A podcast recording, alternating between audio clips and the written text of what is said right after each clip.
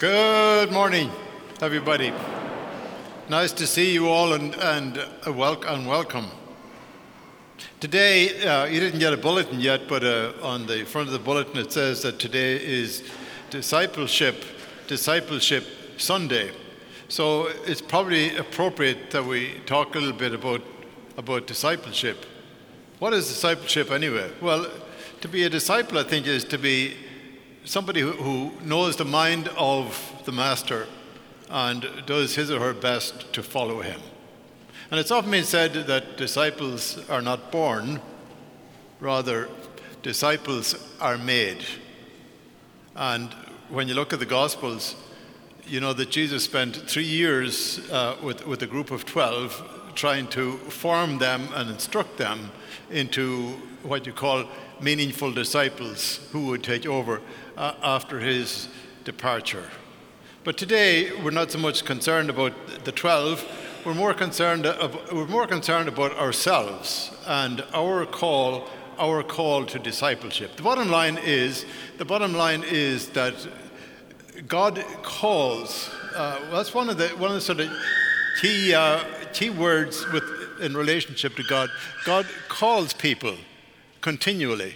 He's continually. It's the call of God is is perennial. That means it's a sort of an ongoing thing. So He's continually calling us to discipleship, calling us into an intimate relationship with Him. Part of the problem so often is that we're not paying attention. That is, we get so caught up in our own world and our own busyness that we fail to hear the call of God in our lives.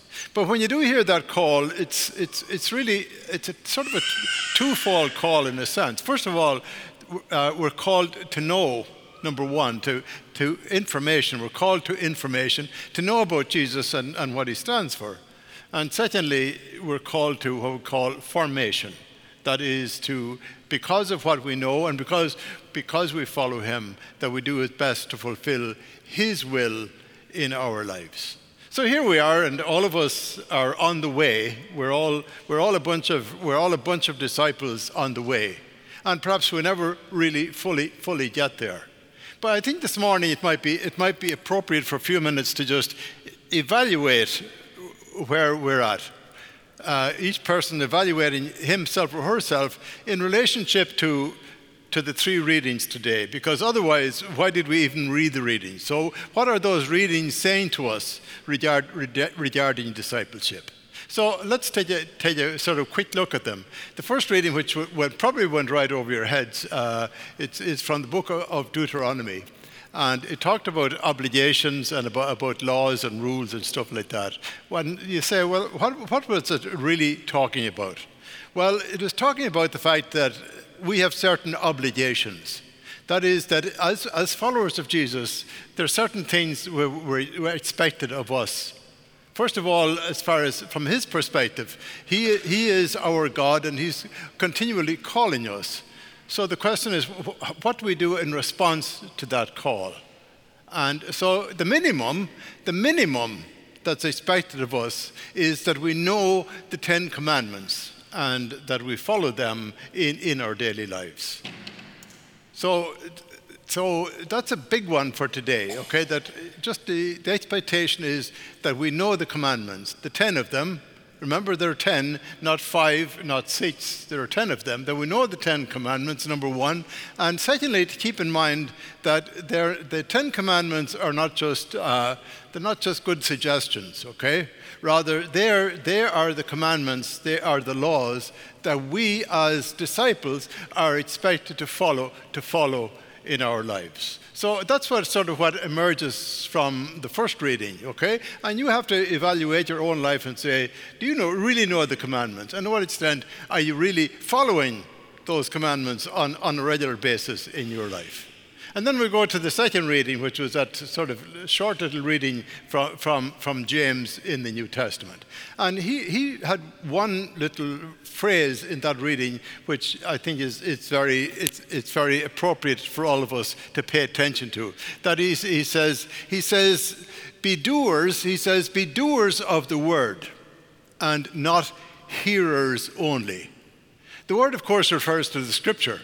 And the scripture, as you know, is sort of like meat and potatoes as far as our faith is, is concerned, okay? So we're, we're meant to be, to be involved in the scripture. We're meant to be doers of the word rather than just hearers. When we come to church here on Sunday, we hear the word, okay? We just heard, heard the readings. And at the end of each reading, uh, the priest or minister says, This is the word of the Lord, and we, res- respond, Thanks be to God. What are we saying? Thanks be to God, it's over, or are we saying something else? In other words, what amount of respect do we give to the Word of God in our lives? And apart from hearing those words uh, when we come to church, to what extent are we are we sort of living with the scriptures in our lives? Do we, do we take the time to, in a sense, read those readings in advance? Because unfortunately, those readings sometimes can be taken out of context. And to understand, like, some of those readings, you have to see it in, in, the, larger in the larger context.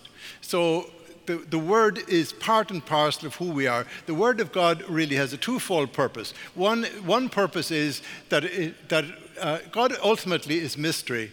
And so, as we read the Word, we come to a better appreciation and a better knowledge of who God is. That's number one. Secondly, the, the Word of God is it's a sort of a reflection upon who we are, who we are in relationship to God, and who we are in relationship to each other. So it helps us. It helps us, uh, in a sense, where we sort of see see where we fit in our world, and to what extent, to what extent we are doing, we are doing what is expected of us. So the invitation the invitation of the reading is to be a doer of the word and not just a hearer. It's one thing to hear it and say, thanks be to God at the end of it, but to really to, to know the word of God and to fulfill it in our lives. It's what's really expected of us. So that's the second reading. You can ask yourself, well, where do you where do you fit in relationship to the Word of God? And to what extent to what extent are you making it your own in your life as a disciple?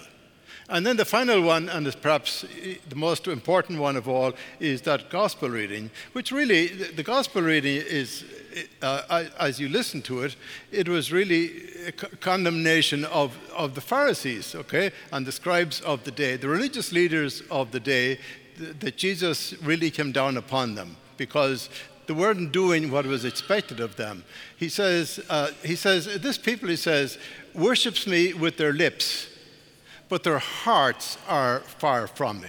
In other words, what he was saying for the religious leaders of the day is he was saying that so many of them, perhaps not all of them, but so many of them are a bunch of hypocrites. Okay? They're, they're hearing one thing, they're, they're doing something else. Now, that's, the, that's them back then.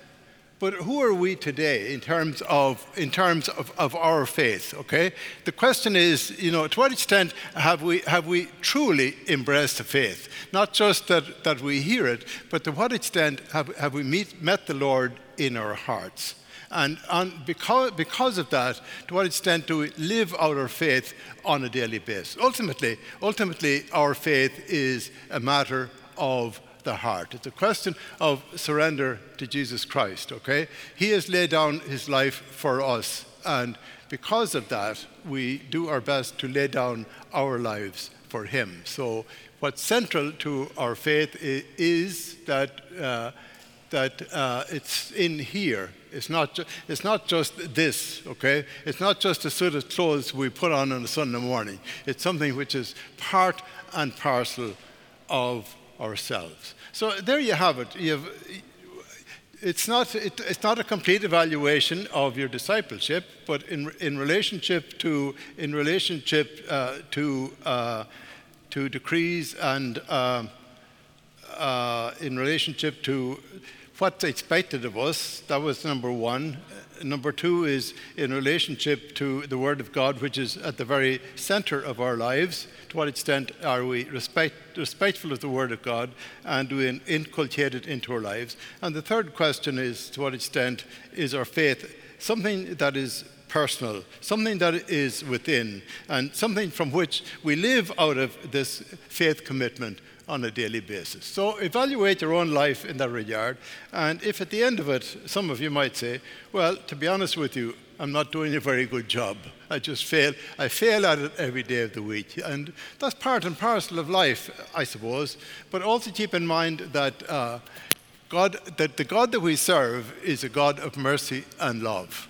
And even though He's continually calling us into a newness of life uh, in Himself, so often we fail to, we fail to respond to His love and His grace. And to the extent that we do, and that we consider ourselves sinners, then the, the sacrament of penance is always available to you and to me, whereby we can recommit ourselves again to the God who is always calling us to a newness of life. Amen.